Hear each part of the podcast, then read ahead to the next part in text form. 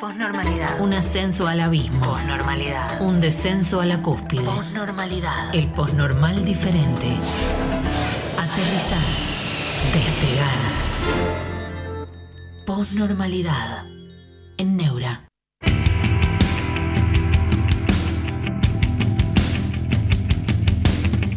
¿Cómo están? Buenas tardes, bienvenidos a la postnormalidad. Hace despejo esta pantalla. Es viernes, eh, vamos a hablar un poquito de, política y después una consigna que para, para iniciar la conversación, que es eh, los momentos y los lugares mágicos. ¿Qué, momento es mágico de tu día? ¿Qué, qué, qué lugar? ¿Qué, ¿Qué, recuerdo en tu memoria? ¿Qué proyecto futuro? ¿Dónde está la magia? Eh, para, miren, yo tengo la, experiencia, y quizás algunos de ustedes también, y algunos de los que viven en el exterior también, de que hay sociedades donde vos podés prescindir olímpicamente de la política y no por eso sos un mal ciudadano. Yo eh, en Estados Unidos estuve en una oportunidad en que había elecciones. Eh, era la reelección de Obama. Yo por supuesto sabía por, por mi profesión, yo estaba, iba a la Universidad de Columbia por alguna razón, pero yo advertí, como cualquiera, que vos podías estar, no había un cartel en la calle en Nueva York, completamente al margen de las elecciones, y no por eso las cosas dejaban de funcionar. Por ejemplo, podías no ir a votar, no había un cartel en la calle.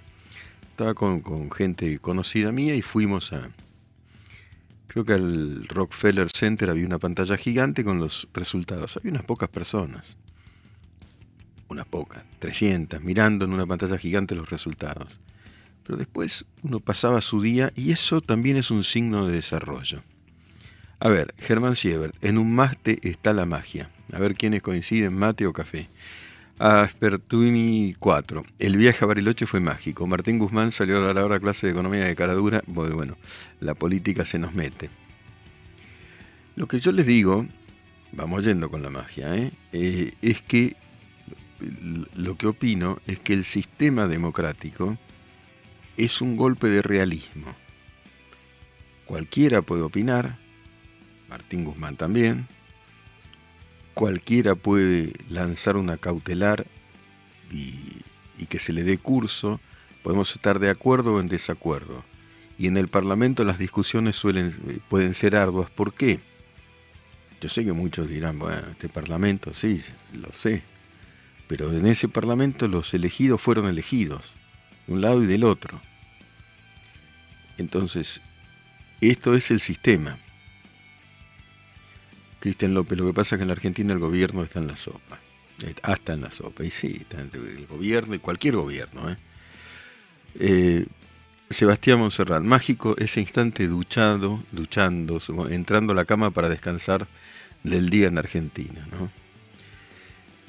Y lugares mágicos también. José Casa, un mate con, con un café. Cuando toca guardia en la noche, ¿guardia de qué haces, José? Una combinación que solo se puede hacer una vez. Mate y café. No, yo tomo mate y café. Recién Martín Conti, hola, profe. Eh, yo escribí un libro, no sé si lo tenemos ahí, que se llama Travesías Argentinas. No, no lo encontré en mi casa, le pedí a los muchachos que lo, que lo pongan. Son 10 historias de viajes en la Argentina. Son 10 historias en busca de la identidad perdida, así se, subtituló. Eh, yo cuando trabajaba, gracias, gracias por el elogio de la remera, Lautaro. Tenés razón, tremenda remera. Eh, ahí estamos con el libro Travesías Argentinas. Yo trabajaba cerca del Parque Lesama, gracias, dejamos, dejamos la imagen. Y saludos desde Canadá, dice Orlando Rodríguez, qué suerte. Suerte, Canadá. cada vez que lo nombran digo lo mismo. Norma Rondón dice, sabemos que a usted no le gusta eh, Javier Milei, siempre lo manifestó. No, no lo manifesté. Profesionalmente ni lo uno ni lo otro. Trato de mantener la equidistancia analítica que corresponde. No, no, no. Yo nunca dije que no me gusta. Al contrario, tengo una relación eh, no, no con él. Eh, no te creas, profe, dice Orlando Rodríguez. Bueno, supongo que no hay paraísos. Yo trabajaba cerca del Parque Lesama y era arduo el trabajo. Y me iba todos los días una hora a caminar por el parque. Y me pareció una travesía argentina. El Parque Lesama es un lugar mágico. Pollo Master dice hay que ser objetivo lo más posible si, si digamos, la postura es la correcta. Yo trato para analizar la política y las cosas que hago profesionalmente, si nos sentamos en un café es diferente, de no, de no quedar ni seducido ni eh, lo contrario por un personaje, de remitirme a lo que va sucediendo. Pero nunca diría que no me gusta. Es. Eh, fíjate vos, de cuenta Orlando Rodríguez que la religión tiene este país bastante dividido. Mira vos, Orlando. sé que, protestantes y católicos es. Pero igualmente hay un nivel de desarrollo y de, de tantas cosas que funcionan que es tan diferente que acá, ¿no? E36 renders y programas. Mi abuelo me lleva al Parque Les Ama a los arcades y a tomar helado inolvidable. Ahora vivo en Mendoza desde hace años, soy grande. Bueno, Mendoza es otro lugar mágico, ¿no? Si lo dijo un animal suelto, dice no, no, no, que yo haya dicho que no me gusta a alguien, hay que ver en qué contexto, pero que tuve diferencias respecto de algunas posiciones de campaña, sí, pero, pero situado, hay que hablar de qué. Ahora también veo, si querés, si querés hablar un toque de... Pero además tengo derecho, ¿eh? si no me gustara tengo derecho. A ver, muchachos, ahora volvemos, a, vamos, vamos y venimos, de la magia a la política. Si no me gusta, y, lo quiero decir, también lo digo. no estamos en una en una eh, autocracia un derecho, mucha gente que lo dice. ¿Qué, tiene que ver? Profe Luis e. Lucas, el periodismo está viciado por ideología, me parece. Parte del periodismo está viciado. Los periodistas, que yo llamo periodistas, que son los que la mayoría no conocen, eh, está abocado a investigar. Esta es la verdad. Esta es la verdad. No son los que ustedes, eh, los más populares, no necesariamente, algunos sí. vos estás muy, muy como dicen muchos de ustedes, muy basados los buenos periodistas. Entonces te responden con información. Pero esos son los periodistas. Después hay otros que hacen propaganda. Dicho sea de paso, echaron a 500 personas de, 500 de Radio Nacional, entre ellos Víctor Hugo Morales. Bueno, eso, eso no es periodismo. Eso es militancia rentada. Profe, soy Gucho. Qué futuro complicado que tenemos los argentinos que trabajamos todos los días atrapados en esta situación tan compleja que de un lado y del otro miente. Y estamos complicados. Estamos complicados. Bombilla, Sirupé, ese muy recuerdo del padre Frenera. Mira, Bombilla, yo con el padre Frenera no tengo absolutamente nada que ver. nada. No, podría ser un clérigo de ninguna religión. Nada que ver. Pero puede ser que el look de. El mood o el look. El mood te referís a mi humor o al look que tengo. Hola, profe, me encanta escucharte, dice David Carlos Godoy. Bueno, eh, el problema es que si los que, que es que si son los que conocemos, dice Javier Ríos, ¿cómo vamos a escuchar de ellos? No, es que no los leen, amigos. Los periodistas que yo más valoro son los de la gráfica. Y yo sé que hay poca lectura. No hay poca lectura, ¿eh? Suponete, Clarín debe tener 60 millones de lectores por, por mes. Ahí ustedes no lo saben porque hay muchas audiencias, hay audiencias audiovisuales, hay audiencias gráficas. En este momento, bueno, acá no tengo el contador, pero deben estar leyendo Clarín por lo menos 50, 60 mil personas, se llaman lectores, por hablar de Clarín, más La Nación, más eh, Infobae, etc. 50, mil personas deben estar en este momento, lectores concurrentes, leyendo distintas notas de un diario tipo Clarín. A lo largo del, del mes suman millones y millones en general, no en particular, porque puede haber errores, lectores de títulos son, dice Traverso, buena parte sí. Ahí tenés razón. Lectores de título y copete a lo sumo. Bueno, es que eso no es una buena noticia. Yo hoy escribí una columna para Clarín. Se llama Los Capitanes de la Arena de Santa Teresita. Sale mañana en el diario, en la homepage, arriba. Hoy a la noche está online. Tiene 5.500... 5.250 caracteres. Tienen que ser esos. Ya empezás por la disciplina ahí. Tiene que ser eso. Yo soy muy consciente de que lo lee, eh, en este caso una columna extensa, lo lee un círculo, digamos, pequeño. Pues le pongo todo ahí. Alconadamón, dice Manuel Volpe, es impecable. Bueno, por eso, en, todo caso, el promedio por nota suele ser un minuto menos, dice Alex es verdad. Un minuto de lectura es más que nada. Pero no es una buena noticia que la lectura se reduzca a, a 140 caracteres. Sin embargo, hay 55 millones de personas que de un modo o de otro leen Clarín. El promedio es uno y pico. Las columnas tienen dos, tres minutos, que más o menos lees una columna en ese tiempo. Bueno, pero yo repito, vos traes acá a un tipo, a un periodista de estos que yo digo que están ahora en el diario investigando, haciendo llamados, analizando documentos y demás, y, y tiene, tiene data, ¿eh? tenés que responderle con argumento, porque si no te da vuelta en 30 segundos, y no con ideología. Mauro, pongan like, che, saludos, profes de República Checa. No, no te puedo creer que estás en República Checa, es un país mal. Eso sí que es mágico. Praga me, Praga me pareció, bueno, es, es mágico, ¿no? Y qué cerveza que tiene. Traverso, profe, pregunta sobre ese mundillo de la gráfica en un diario. ¿Cuánto está cobrando uno que recién llega y consigue una columna del diario Clarín? No, una, para escribir una columna no la, no la conseguís, la conseguís a mi edad. El periodismo gráfico es duro. Vos empezás haciendo crónica, haciendo guardia ahora en el, sé yo, en la puerta del Hotel Libertador. Es muy arduo, son muchos años hasta que vos te conviertas en columnista, salvo algún caso excepcional. ¿Cuántos columnistas hay? Columnistas fijos regulares. ¿Cuántos son? Ah, eh, Flor Guerrero recuerda al Gran Cabo. Claro, Cabo hizo una investigación que cambió la Argentina. Los cuadernos de Centeno. Anda a discutirle a Cabo con los datos que tiene. Después los libros de investigación periodística. Drago, buenas tardes, profe. ¿Cómo va subiendo? No, va bien.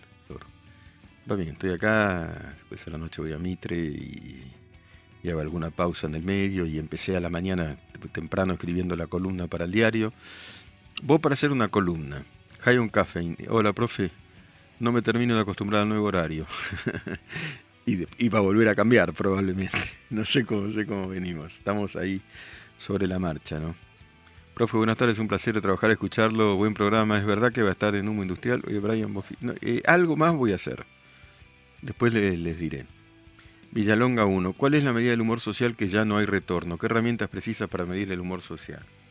Mira, la herramienta para medir el humor social, por eso el momento es muy delicado, es la economía y la economía dura tres meses. Sí, yo estoy en Mitre de 19 a 21, en la vuelta, ahora. Mañana a la mañana también estoy, pero voy a dejar los sábados. Todos los sábados estoy de, estuve con Magdalena todo el tiempo de Magda y con Nico los sábados de 10 a 13, pero me, me quedo dos sábados más y dejo, porque es mucho, son muchas cosas que hago. Y después doy a este domingo, quien quiera, filosofiaui.gmail.com, el estoicismo, ¿eh? El estoicismo. Bombilla Sirupé, falta tronco que venga a regular Max. Eh, mix siempre falta. Tronco, por supuesto. Eh, hola Miguel, qué difícil elegir un lugar mágico, dice Tom-Mendoza, cualquier lugar que esté junto al mar. La vista del mar es magnética, te transporta y dentro de casa mi lugar mágico es la biblioteca. Coincido en las dos cosas. Eduardo CNC, eh, grande profe, saludos desde mi querido Chaco, qué grande, qué grande. Martín Conti, tremendo el estoicismo, sí. Eh, aguante Picteto, muy bien, dice Calixto 555. Los tres filósofos más importantes del estoicismo son, en orden cronológico, me parece a mí, Zenón de Sitio, que nació en la isla de Chipre, Epicteto, que es romano, creo que nació en el 55 después de Cristo. Excelente, ahí lo dice eh, Martín Conti y Marco Aurelio. Esos son los tres grandes. ¿Qué propone el estoicismo? Yo lo voy a desarrollar en el curso. De nada te sirve, y tienen razón, quejarse de lo que es inevitable. Te vas a morir, te vas a morir, te vas a morir. En cambio, sobre lo que es evitable, lo que propone es accionar. A esa acción se la llama, yo me parece que cabe llamarla libertad, porque es lo que vos decidís hacer frente a algo que se puede modificar. y conjurar el lamento. Bancar con estoicismo. El estoicismo propone el libre mercado, estado mínimo, dice Martín Conti, sí, Eh, digamos, en esa época lo que denominábamos Estado, bueno, con Marco Aurelio el Imperio Romano es otra cosa, era algo muy distinto a lo que fue el Estado a posteriori. Yo el económico curiosamente dice, profesor, usted de izquierda, se comenta, es real. no, yo soy un analista, ¿no? Estudié, sí, a, muchos autores de izquierda, y de derecha también, y de la tercera posición, así se llama también. Eh, entonces, eh, no, no, diría que, soy de izquierda, pero yo reconozco en, autores de izquierda muchas cosas que hay que conocer, ¿eh? no se puede. Es decir, no se puede, muchachos, no se puede decir zurdo, ¿viste? ¿Qué es eso? ¿Qué es eso? no, se puede, ni tampoco facho así nomás, tirarlo. Pará, vamos a analizar. Eh, las meditaciones de Marco Aurelio, nos recuerda Martín Conti, hiper recomendado, tenés toda la razón. Flor, Drago, perdón que insistencia de ¿A qué hora es el curso? Negro no suelo promocionar muy bien su programa. Bueno, no, los doy en general todos los domingos, hago algunas pausas de Navidad hasta Reyes, hice una pausa después me voy 15 días de vacaciones, pero el, el, 7, el domingo 7, 19.30 y el siguiente, el 14, doy el estoicismo, pero hay que anotarse en filosofía.gmail.com. Tengo un equipo ahí, yo soy el que da las clases. ¿No? Eh, lo loco, recuerda Martín Conti, es que Marco Aurelio lo escribe para sí mismo y quedó. Tenemos acceso a la mente de una persona que en su época era más poderosa del mundo y el tipo era un crack. Y no solo era un crack, sino que era un emperador. Profe, ¿qué influencia, pregunta Cristian López, tienen los valores judíos cristianos en las eh, sociedades más desarrolladas de Occidente? Te lo contesto de este modo. Gracias por poner ahí el graf filosofía.gmail.com y ahí está la información sobre el curso. los que creen que la religión está en retroceso eh, es un error de análisis.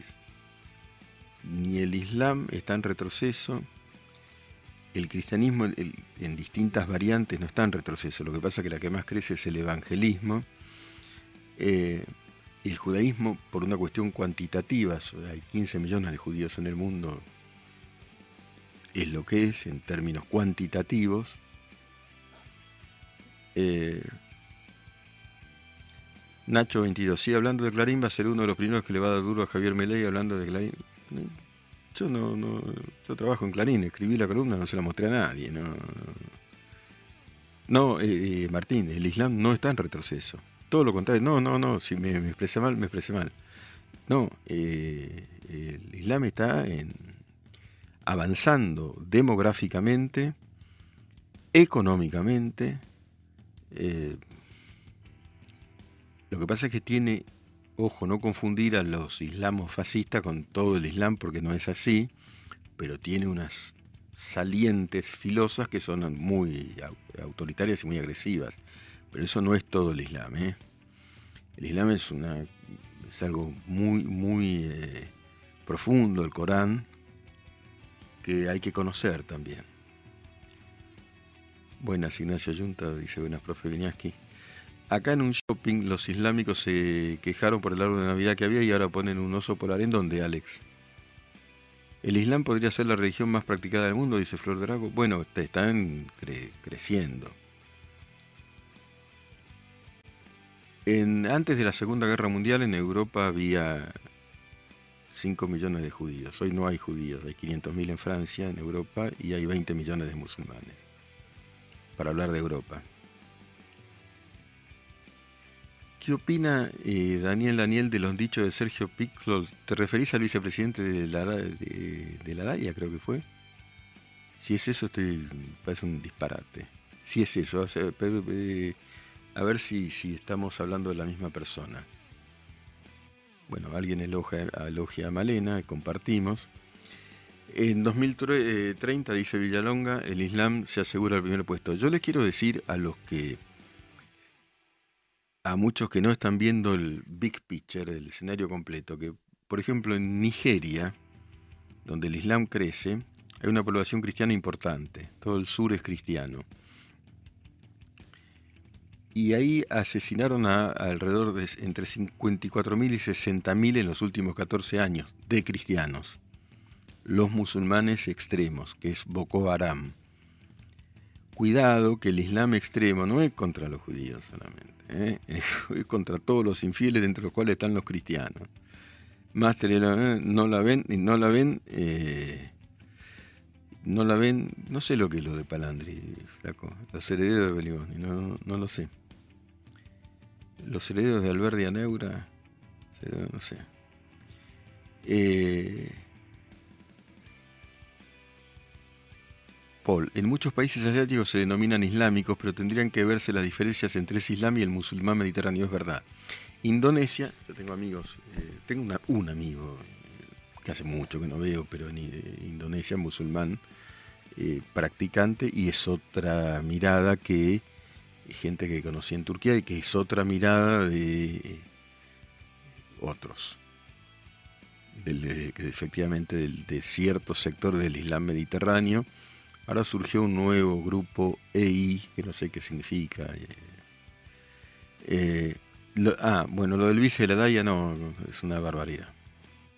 Es una barbaridad. Siendo que yo creo que jamás es un grupo terrorista y que jamás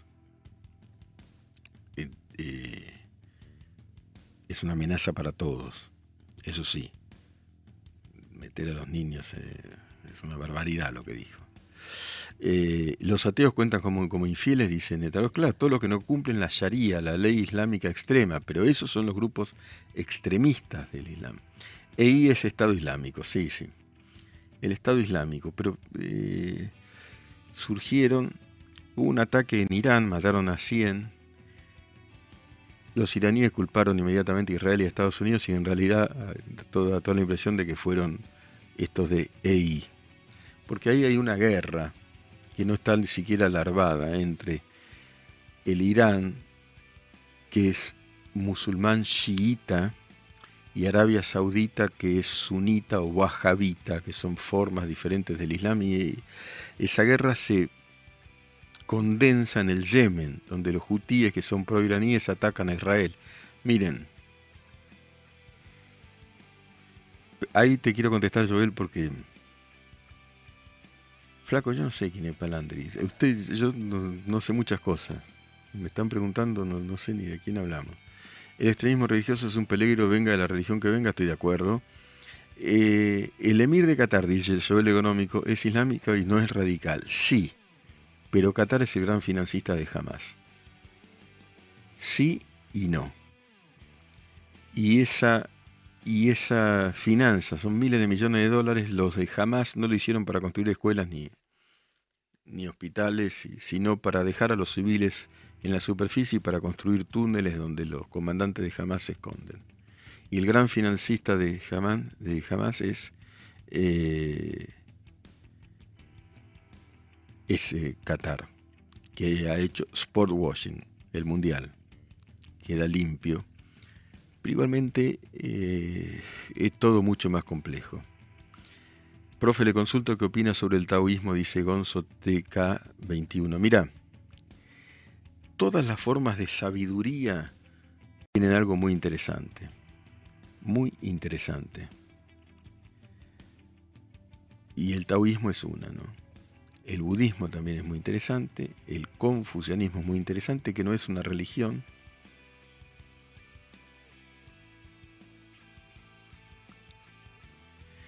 Calixto 555, yo creo en el existencialismo nomás. Bueno, yo también creo en el existencialismo, ahí coincidimos. Eh, la política es lo que Spinoza llamaba en un libro que se titula El Tratado Teológico Político, suele ser teológico político. Son valores que en el fondo arraigan en una estructura religiosa y que después devienen bajo formatos políticos. ¿Qué opina, dice Vladimir Quispe, de la intromisión de ciertas sectas en empresas de manera que propicia contratación de la gente de su secta? Ejemplo, testigo de Jehová. No, no, tengo noción de que eso sea algo relevante en términos cuantitativos. Ah, Juan Fernández sobre el taísmo entiendo que es solo filosofía. Yo entiendo que es una forma de valorar la, la armonía y y quizá este aforismo que, digo que es curar es transferir armonía. Quizá por ahí ande el taoísmo, pero tampoco tengo autoridad, ¿no?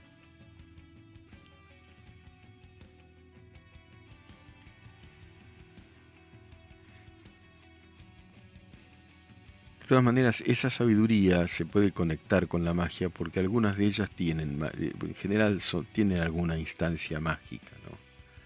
Tienen un, ¿Qué entendemos por magia? Entendemos la, explico el término, la epifanía de la belleza.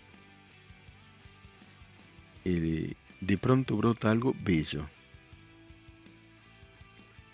Daniel Daniel en Qatar, bello, hermoso, o sublime. Eso es la magia. Puede ser leyendo un libro, puede ser un momento, puede ser tomar un café. Diógenes el perro es una filosofía muy interesante. Diógenes es cínico, un cínico, y vivía en un barril y se reía de, sarcásticamente, se burlaba de todo. Daniel Daniel en Qatar, Macri tiene muchos amigos, ahí cómo le cae esa amistad. puede ser eh, útil porque está la realpolitik, ¿no? Yo lo que digo es que jamás es un país interesante, muy desarrollado y también un financista por razones estratégicas de jamás. Y jamás es lo peor del planeta. Entre otras cosas que son las peores del planeta, ¿no? Profe eh, Ignacio Yuntuna pregunta, ¿las guerras de vertientes o interpretaciones del Islam son como las del cristianismo versus protestantes? Son mucho más, mucho más fuertes. ¿no? El, el cristianismo versus protestantes es lo mismo, los protestantes son cristianos, es el catolicismo versus los protestantes y ahí la, persecución de católicos, que es el único lugar donde se persiguen católicos así, es en Irlanda del Norte. Pero no, eh, los, los chiitas creen en una descendencia de Alá diferente a la de la que creen los sunitas, que son mayoría. Los chiitas fundamentalmente están en Irán y están siempre en tensión armada, diría yo, con, los otros. Por ejemplo, la guerra Irán-Irak, por esas razones, entre otras, eh, produjo un millón de muertos. Y como yo digo, acá no vi manifestaciones un millón de muertos. Y hubo guerra química ahí. ¿eh? Un millón. A mi Juan, las religiones son puras patrañas, jamás solucionaron nada, doctrina a las personas, todos fuimos, fueron y serán pecadores, respeto igual a quien crea en algo. Bueno, es una mirada. Cristian López, bueno, jamás lo tienen como héroes a quien usa por los estudiantes que piden la liberación de Palestina. Bueno, ese es un error, un día lo que lo quiero explicar.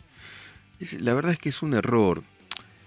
Eh, eh, yo sé que después, no hablemos de lo, del así llamado pueblo palestino, pero eh, lo, que se llama Palestina es un gran espacio semidesértico donde nunca hubo un Estado palestino que eh, abarcaba hasta Jordania. Jordania es básicamente un, espacio de lo que se llamaba Palestina.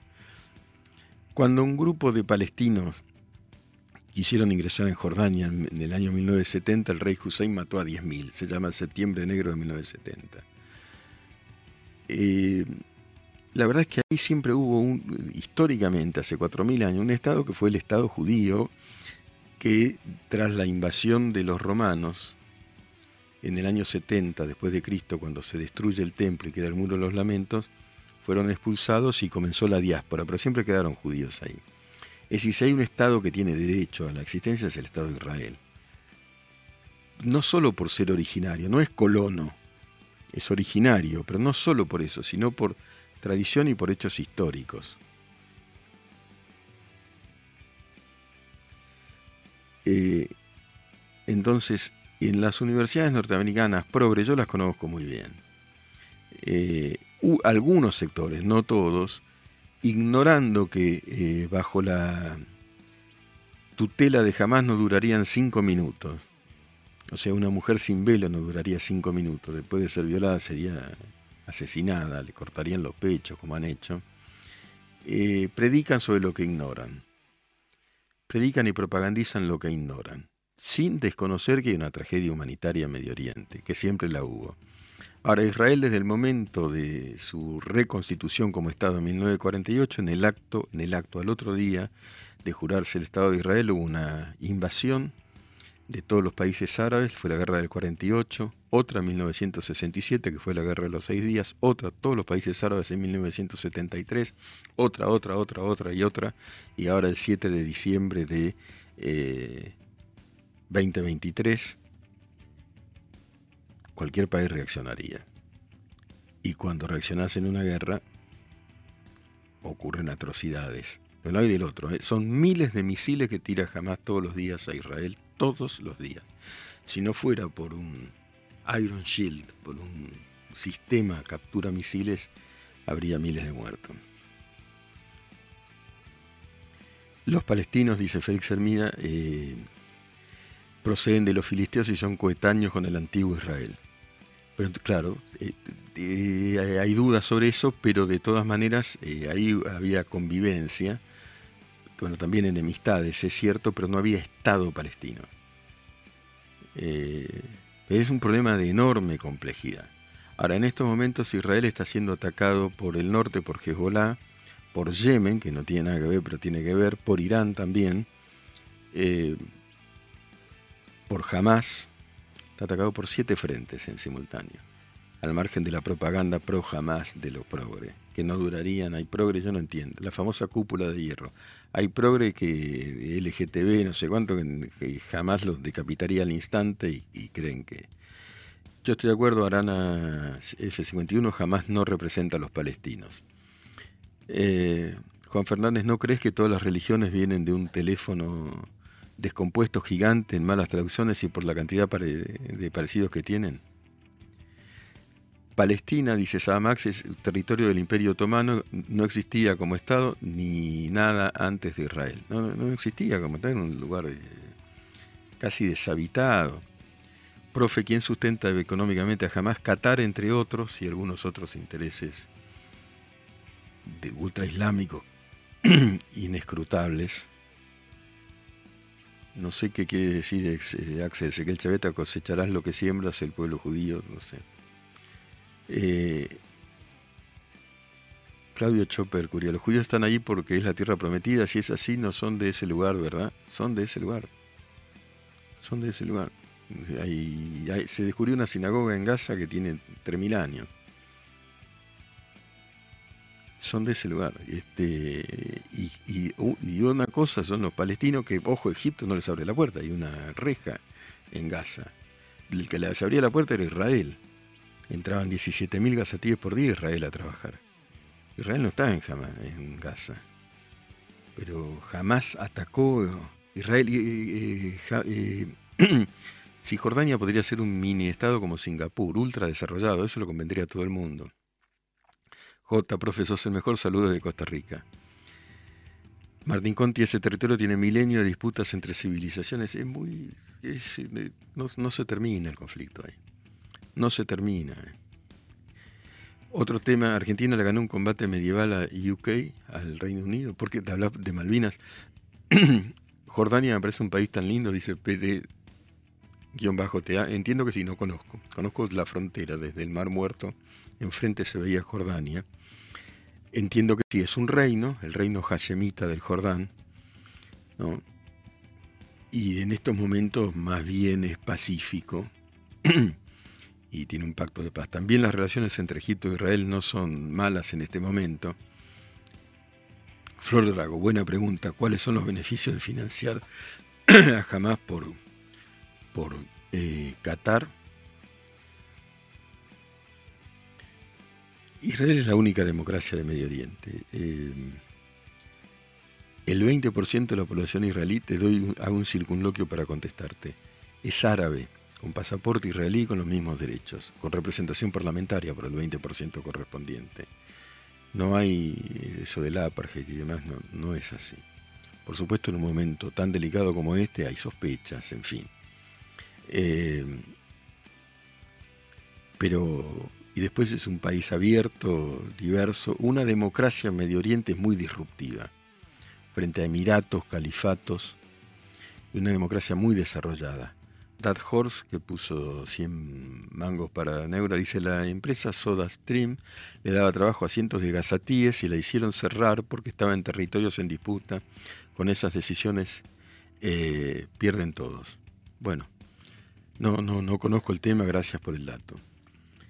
Eh, todo nace de la desobediencia de Abraham. Mira, yo les conté mi visita a Hebrón, ¿no? Eh, creo que sí, si no.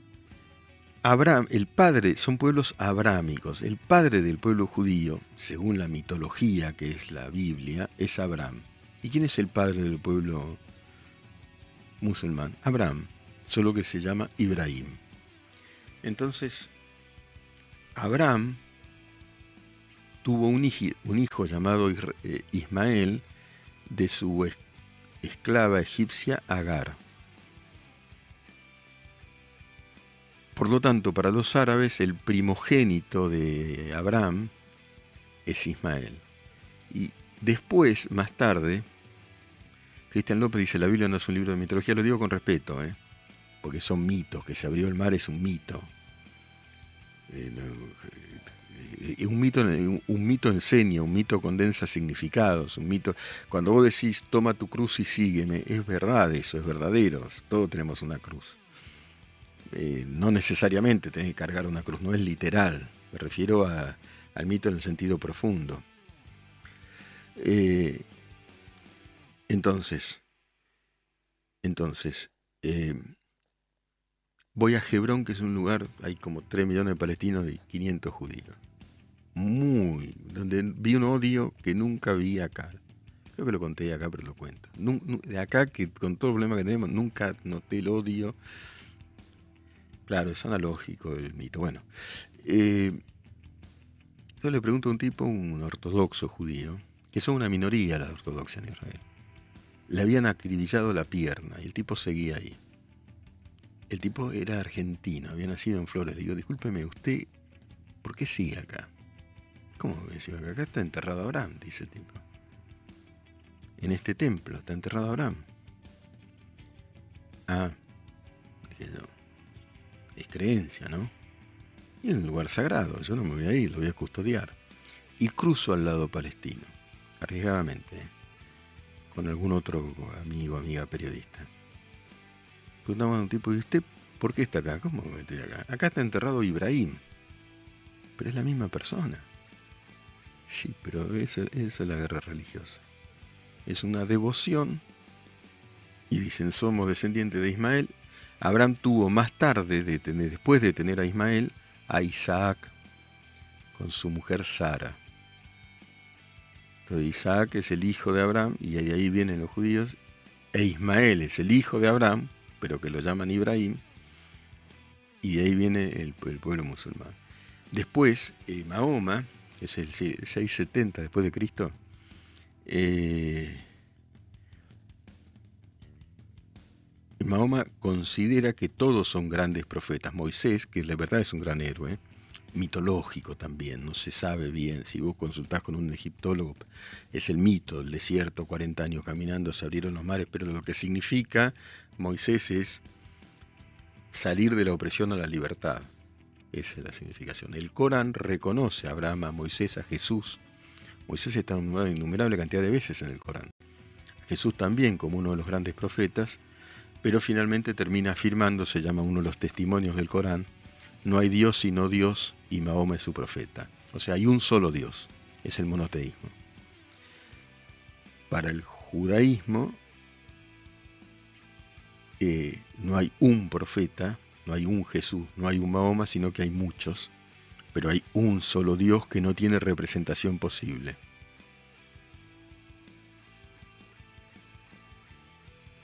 Eh,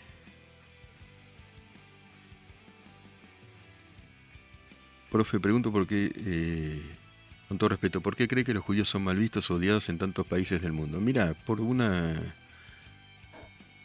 por una cantidad de leyendas. Una que mataron a Cristo, que es una, fue una acusación muy grave que hizo mucho daño a un pueblo minoritario que nos mató a Cristo, qué sé yo, los judíos eh, fueron romanos, fue Poncio Pilatos, Herodes, todo, digo, pero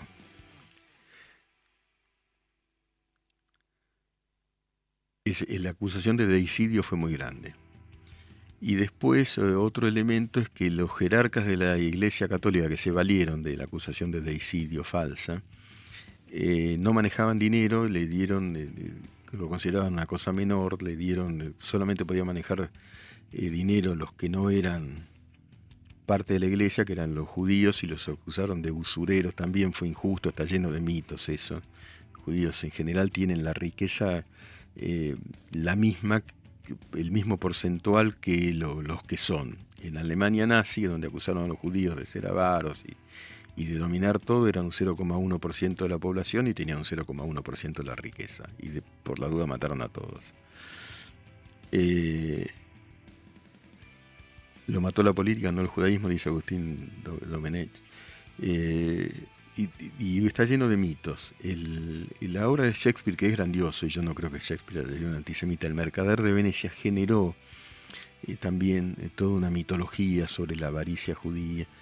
Si uno va a Israel, el mito, el estereotipo del judío, la nariz ganchuda y demás, dice, pero esto no tiene nada que ver, porque está lleno de judíos negros, eh, africanos, los rusos son diferentes, los que vienen, los sefardíes que vienen de Turquía o de Marruecos son diferentes.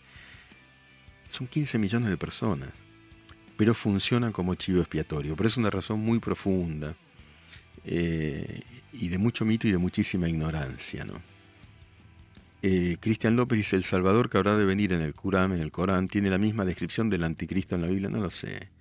Yo respeto el Corán, ¿eh? además tiene una poética maravillosa. Eh,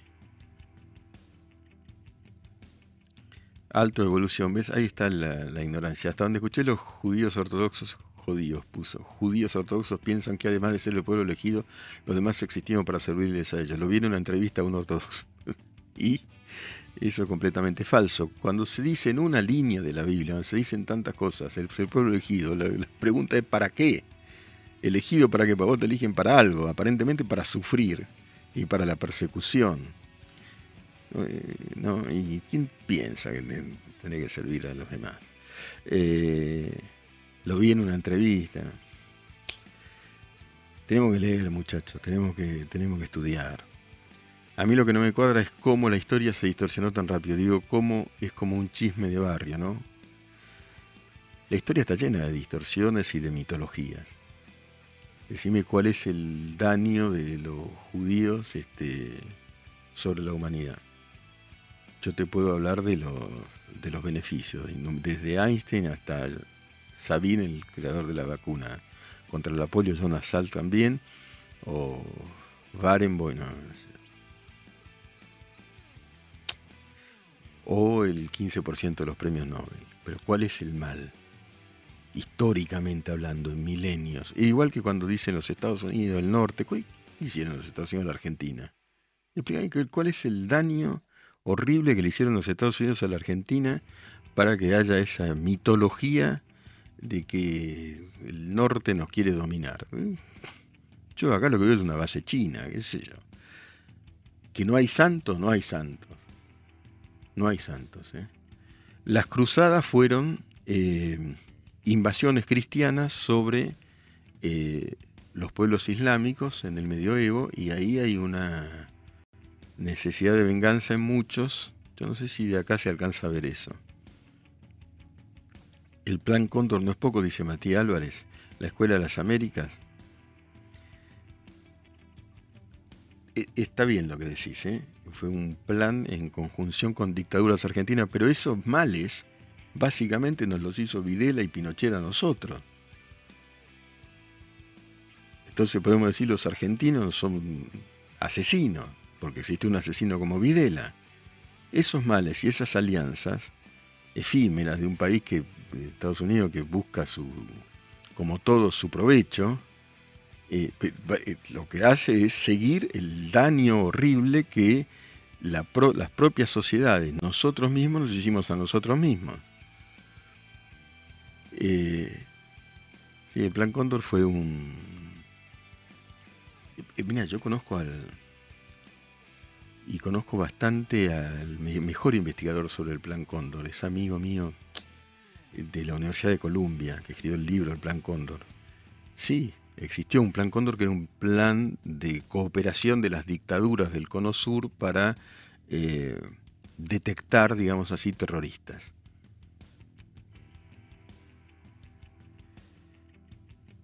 Un abrazo de Carmen de Patagón. Me encanta Carmen de Patagón, es Rachmaninov 35, viento, ¿eh? Viento. Viento y belleza, belleza. Eh, Juan Pablo Ortega, profe, ¿no cree que hay una sobre representación a de los curiosos en varios amplios? ¿Por qué cree que se da una cultura? Siempre me dio curiosidad eso. Si haces las cuentas, no la hay. En algunos eh, espacios puede ser, pero tiene que ver con tradiciones, qué sé yo. Creo que en el mundo textil hay muchos judíos en el 11, pero, pero no la hay. tampoco en la repartija la riqueza. La bomba sobre la AMIA fue una bomba sobre todo los judíos pobres, porque la mayor parte no son los ricos, son pobres. ¿eh? La AMIA es una asociación mutual que ayuda a los tipos que no tienen dónde caerse muertos, por eso se ocupa de los cementerios, literalmente. Eh, Sebastián Monserrat, no entiendo por qué Israel se permite estar en permanente peligro. ¿No sería mejor abandonar ese territorio? No, un pueblo sin territorio, el holocausto. Te bajan en tres minutos te hablan del plan Cóndor que existió, yo no digo que no existió, digo, pero, pero como bien dice Marquito Olivera, pero la Unión Soviética apoyando a Cuba, ¿no se acuerdan? Yo no digo que no existió, digo, eh, eh, la historia es complicada, pero no es que hay uno que es el, horror. Algunos sí, ahí cita Hitler, bueno, eso sí es el horror de los horrores. Fidel Castro es un horror, es una dictadura espantosa puede ser capaz sesgo de confirmación. Ojo, sesgo las dos veces con ese, Juan Pablo. ¿eh? Eh, gracias por la respuesta. ¿Por qué Delia tiene tanta relación con Irán? Bueno, es una de las cosas que hay que investigar porque acá hubo un pacto siniestro con Irán. Muchos judíos en el 11 es poco, son muchísimos. Sí, pero ¿cuántos? ¿Cuántos? ¿3.000? ¿5.000? ¿10.000? ¿Cuántos? No. En la Argentina creo que debe haber 150.000 judíos, algo por el estilo y es uno de los países que donde más hay. Hay 15 millones en todo el mundo, si llegan a 15 millones. 9 millones están en Israel. Y otra cosa, cuando te dicen eh, doble lealtad, el tipo quiere Israel y quiere la Argentina. A ver, el que tiene pasaporte español, 29.000 se fueron argentinos a España y están en España. ¿Qué tienen? ¿Doble lealtad? ¿Que son antipatria? ¿Qué? ¿Por qué no hay odio frente a eso? Porque hay antisemitismo. Es así. el tema de la patria como espacio excluyente es, es un error. Yo defiendo las posiciones según lo que, lo que sé, pero sobre el, tema de Medio Oriente y demás estudié, estudié mucho y respeto mucho. ¿eh? profe, usted nos recomienda leer, considera también la misma efectividad con un audiolibro. Los audiolibros son una maravilla. Vas corriendo, vas en bicicleta. Bicicleta, cuidado, porque si no escuchás es peligroso.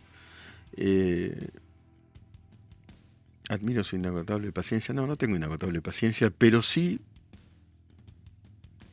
cultivo en la medida de lo posible, gracias, eh, este Pundimel, Pundemilón, Limón, cultivo el hábito de la escucha y el diálogo. Eso lo cultivo, lo cultivo como, como una convicción. Vamos a leer el poema. Estamos en la posnormalidad con Miguel Wiñaski.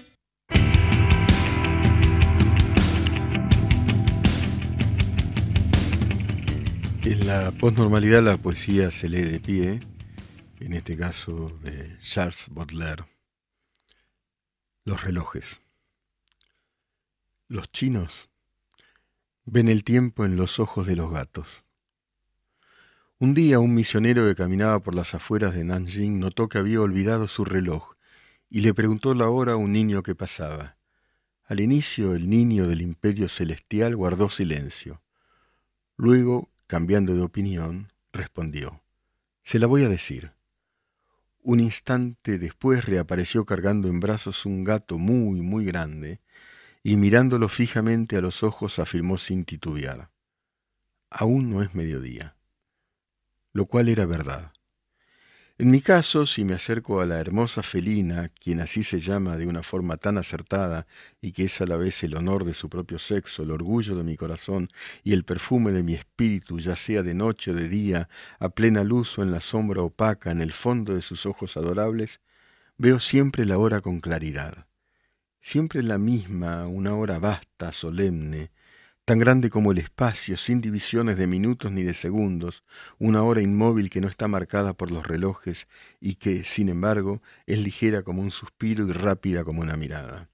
Y si algún extraño viniera a molestarme mientras mi mirada descansa en esta esfera deliciosa, si algún genio impúdico e intolerante, si algún demonio siniestro viniera a decirme, ¿qué ve ahí con tanta concentración? ¿Qué busca en los ojos de ese ser? ¿Acaso ve el tiempo, derrochador y perezoso mortal? Respondería sin dudar. Sí, veo el tiempo, la eternidad. ¿No es esto, mujer, un madrigal con suficiente mérito y tan enfático como usted misma? De verdad, tuve tanto placer en tejer esta pretenciosa atención que nada le voy a pedir a cambio.